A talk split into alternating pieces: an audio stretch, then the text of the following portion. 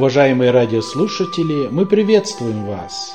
В эфире программа «Капельки благодати».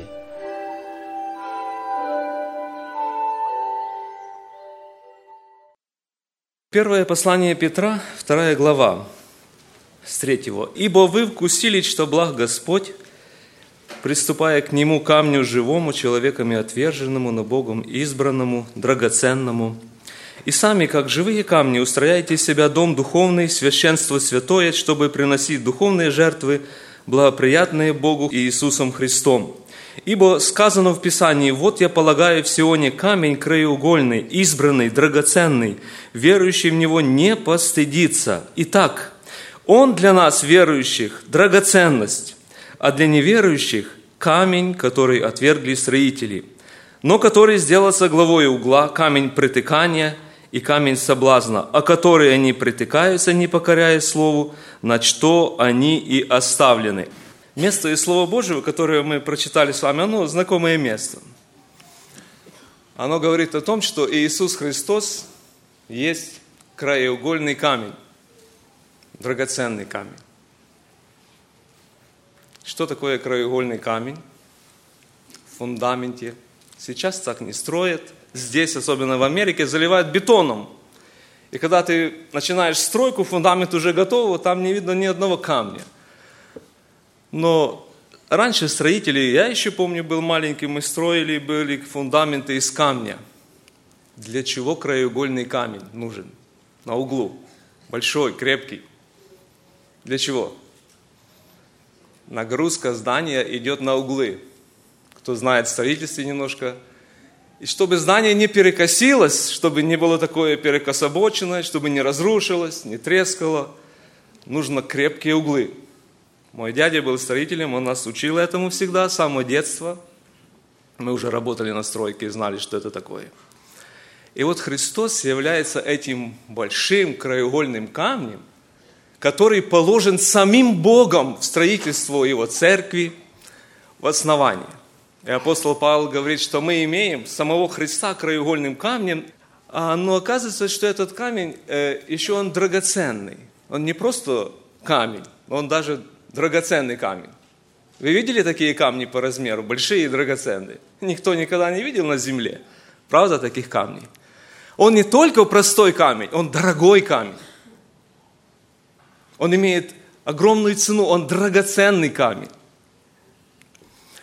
когда мы читаем вот этот отрывок, для чего нужен Иисус оснований, то апостол Петр говорит, чтобы нам устроять из себя дом духовный, то есть, чтобы каждому из нас строить духовную стройку, жизнь свою, так, чтобы она не развалилась, наша жизнь, нужно основание, и в нем должен быть Христос краеугольным камнем. Второе, для того, чтобы приносить духовные жертвы. Два ответа. Если мы хотим, чтобы наши жертвы Бог принял, даже сегодняшнюю жертву, в наших служении, в нашем сердце должен быть основанием Иисус, положенный Духом Святым. Тогда эта жертва будет духовная. Тогда она будет приятна самому Богу, не только людям, но Господу, когда Иисус Христос есть этим драгоценным камнем, на котором мы можем приносить духовные жертвы, благоприятные Богу, Иисусом Христом.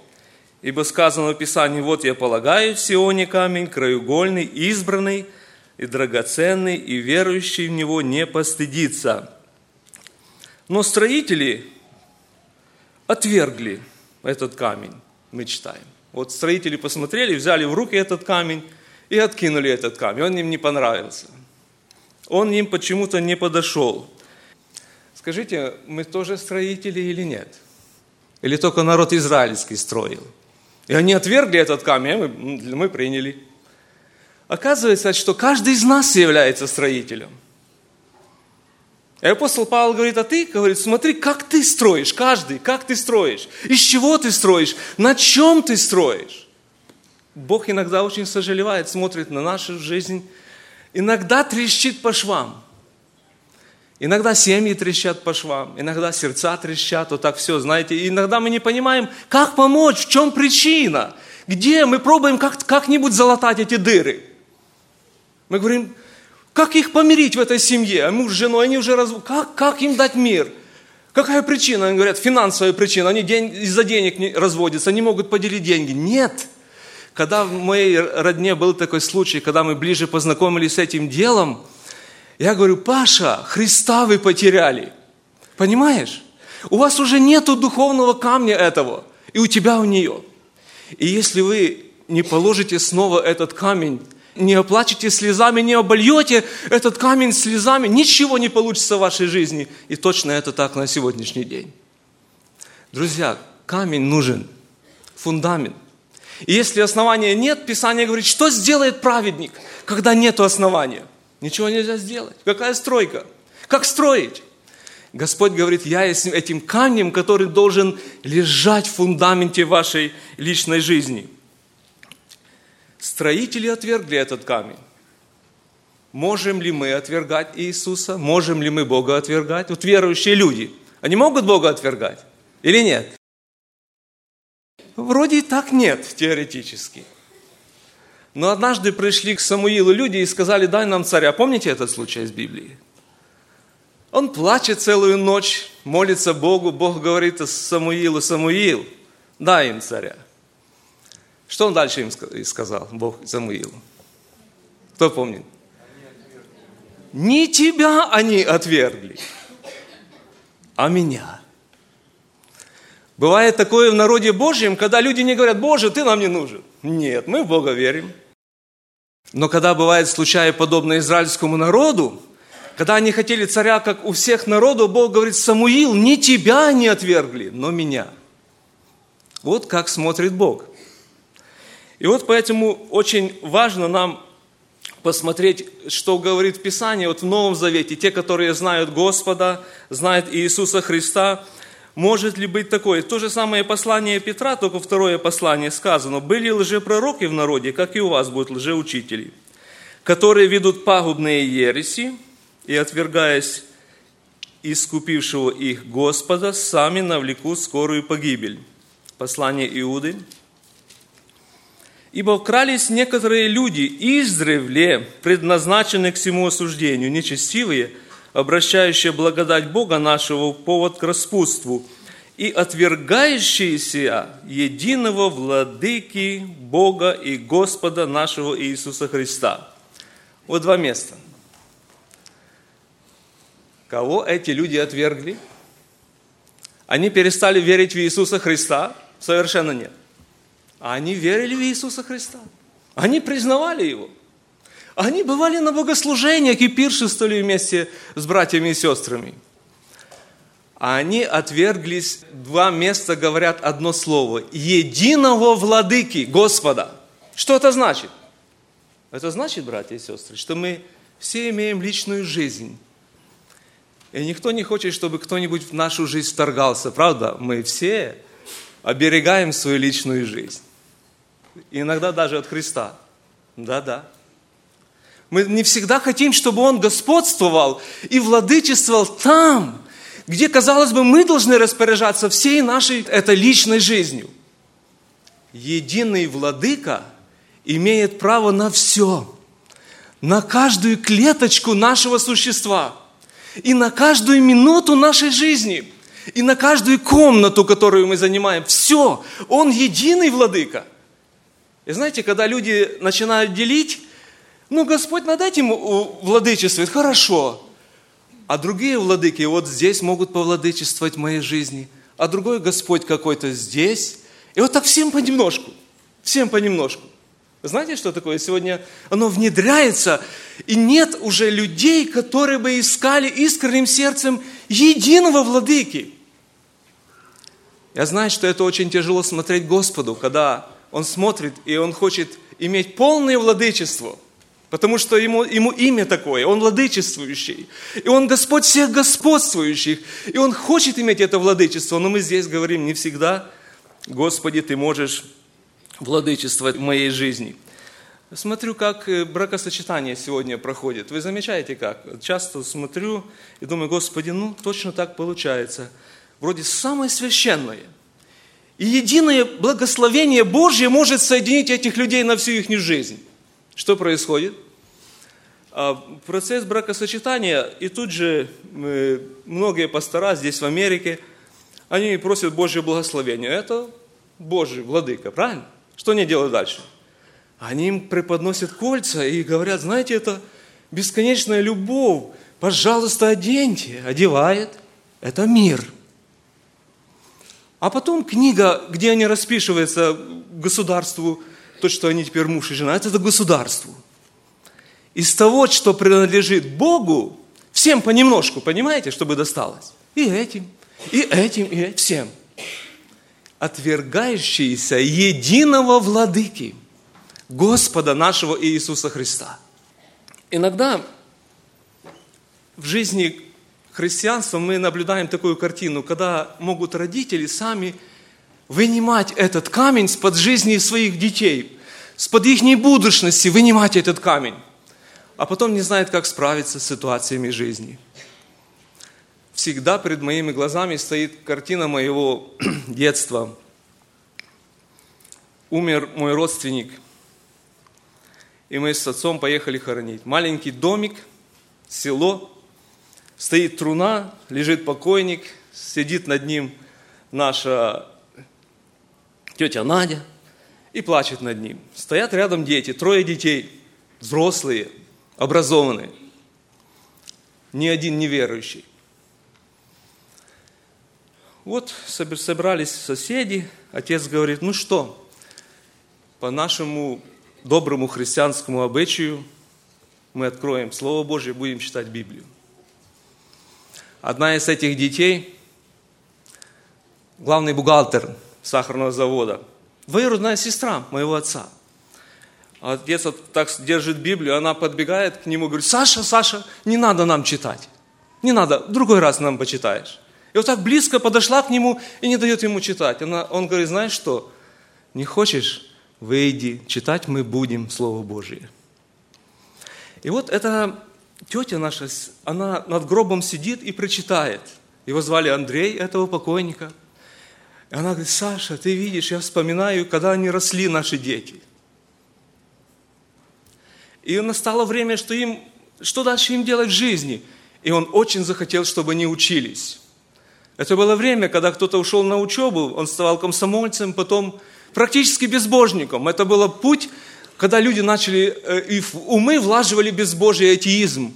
И это было равнозначно, что они станут неверующими людьми. Я ему говорила, Андрей, пусть они будут верующими, пусть они будут не ученными, но верующими. А он мне говорил, пусть они будут ученными, пусть они учатся. И вот теперь она сидит и это прочитает над гробом. Я ему говорила, пусть они будут христианами.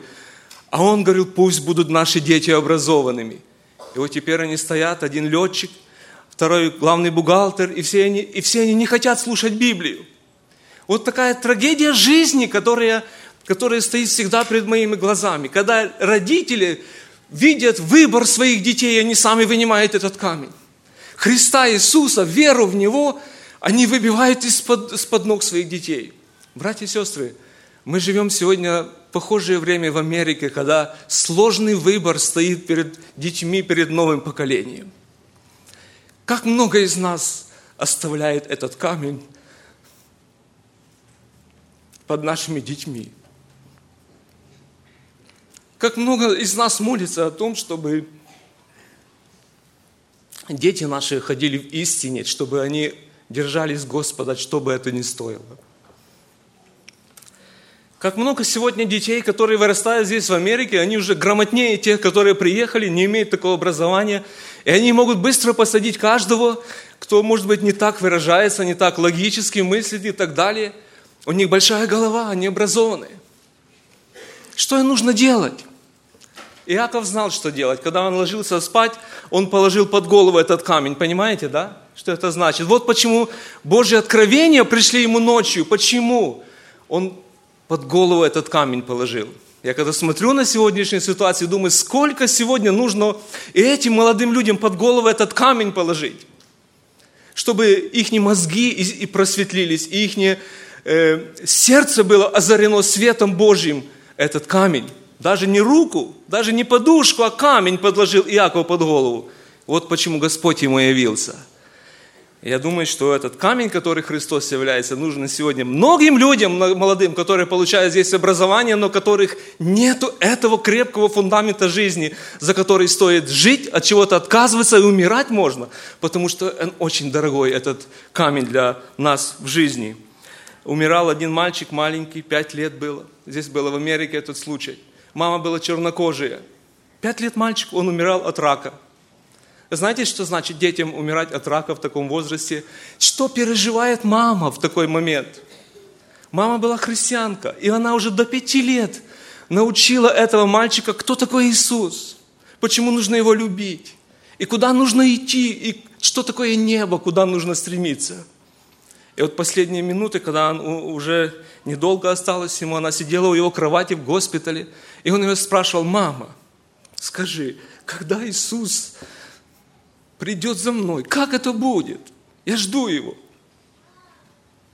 Мама не знала, как объяснить этому сыну и говорит, знаешь, сыночек, когда вот в этом углу появится свет, большой свет, знай, что это Господь идет за тобой. Когда она сидела над ним еще несколько часов, и вдруг он говорит, мама, я вижу, он идет за мной этот свет он увидел, этот маленький ребенок. Это ему было пять лет. И мама уже успела этот камень положить под его жизнь.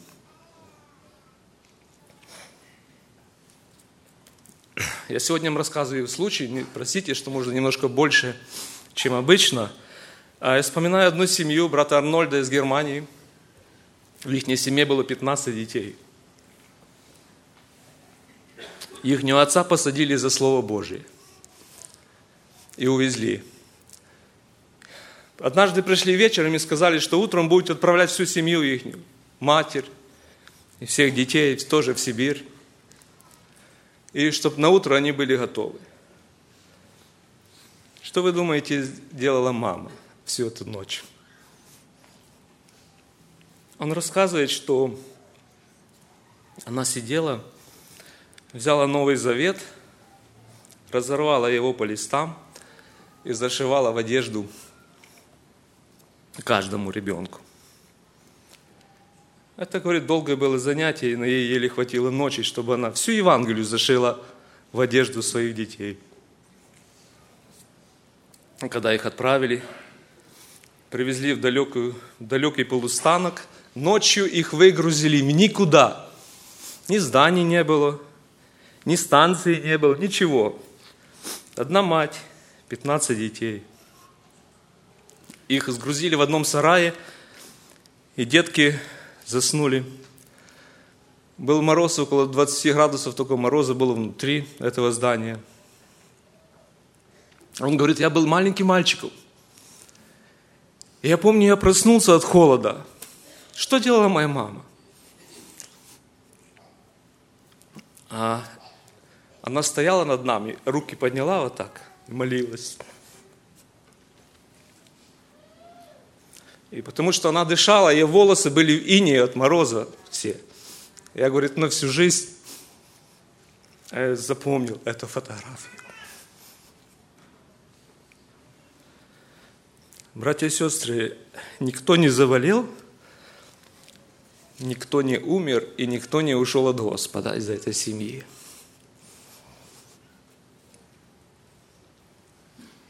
Это бывает в тех семьях, где этот камень ложит в основании.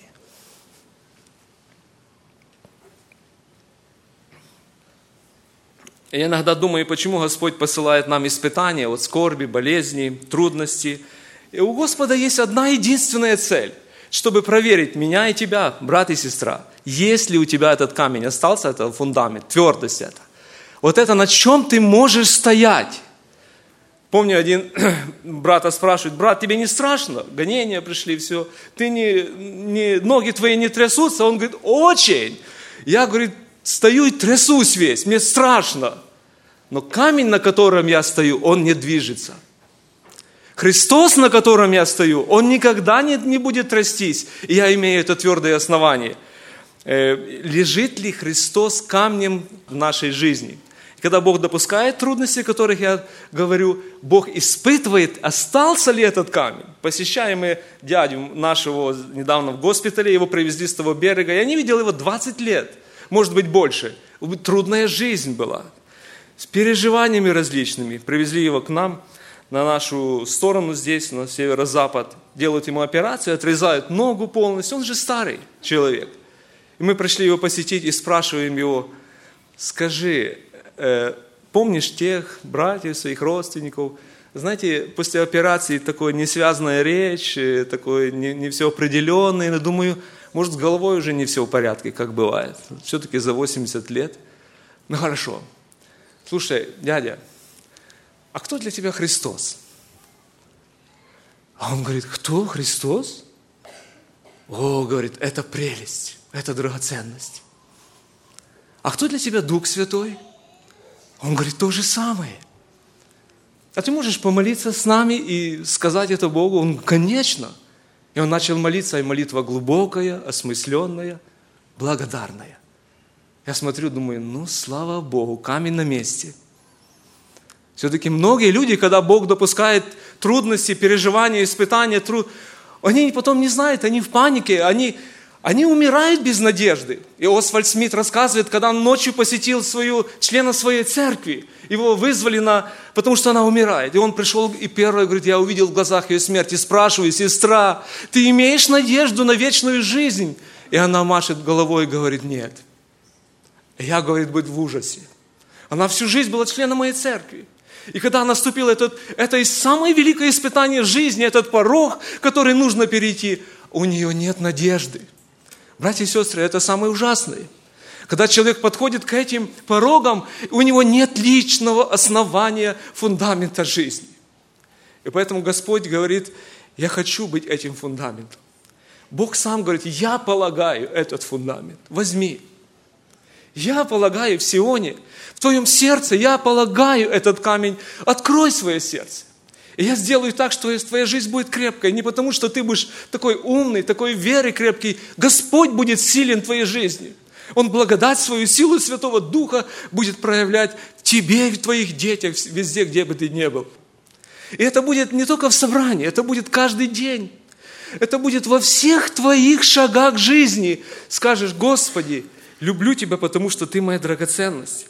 Твое Слово, оно дорого для меня. Твои заповеди, они не тяжкие для меня. Я люблю Тебя, Господь, и я хочу всю жизнь быть с Тобой.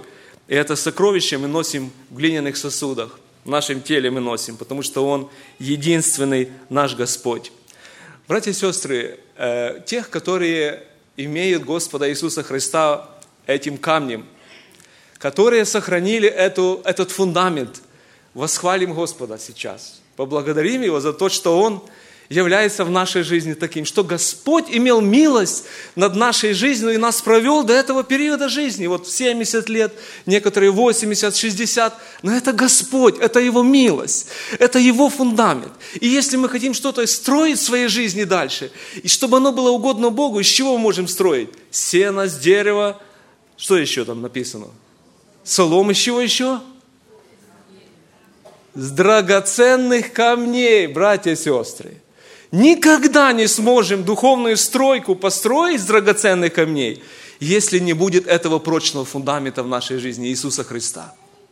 Если у нас не будет правильного отношения к Его дорогому Слову, Он является Словом. И если оно перестало быть дорогим, мы этот камень отцовываем. И если мы хотим построить свою стройку из драгоценных камней – нам нужен основание Христос. Что тогда Он обещает нам? Последнее место, можно еще много читать. Что Он обещает? Книга пророка Исаи. «Бедная, бросаемая бурею, безутешная. Вот я положу камни твои на рубине и сделаю основание твои сапфиров. И сделаю окна твои из рубинов и ворота твои из жемчужин. И всю ограду твою из драгоценных камней». Вот что обещает Бог.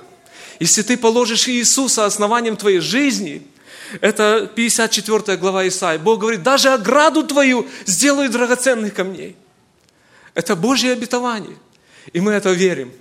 Мы этого будем держаться, если Бог позволит каждому из нас, братья и сестры. Да благословит нас Господь в этом. Да прославится Его имя. Поклонимся Ему. Аминь. Когда устанешь ты в пути суровом, Когда о камни ноги разобьешь. Открой, мой друг, святое Божье Слово, В нем ободренье для души найдешь. Чем тверже вера, искренней надежда, Светлее жизнь и ближе вечный Бог. Читай же слово Чтоб ты другим светить во мраке мог. Чтоб ты другим светить во мраке мог.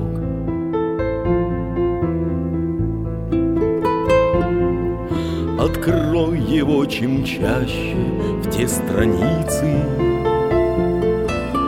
Ты будешь сердцем пламенным вникать.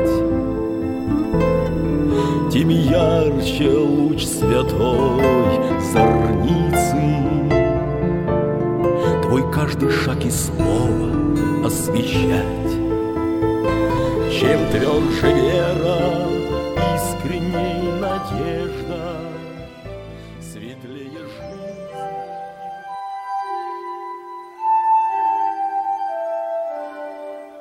Вы слушали радиопрограмму «Капельки благодати», подготовленную в студии Церкви Благодать города Ванкувера. Если вы пожелаете найти нас, вы можете это сделать по следующему адресу – 800 North Андрисин Роуд, Ванкувер, Вашингтон, 98 661 или по телефону 360 904 59 52. Божьих вам благословений!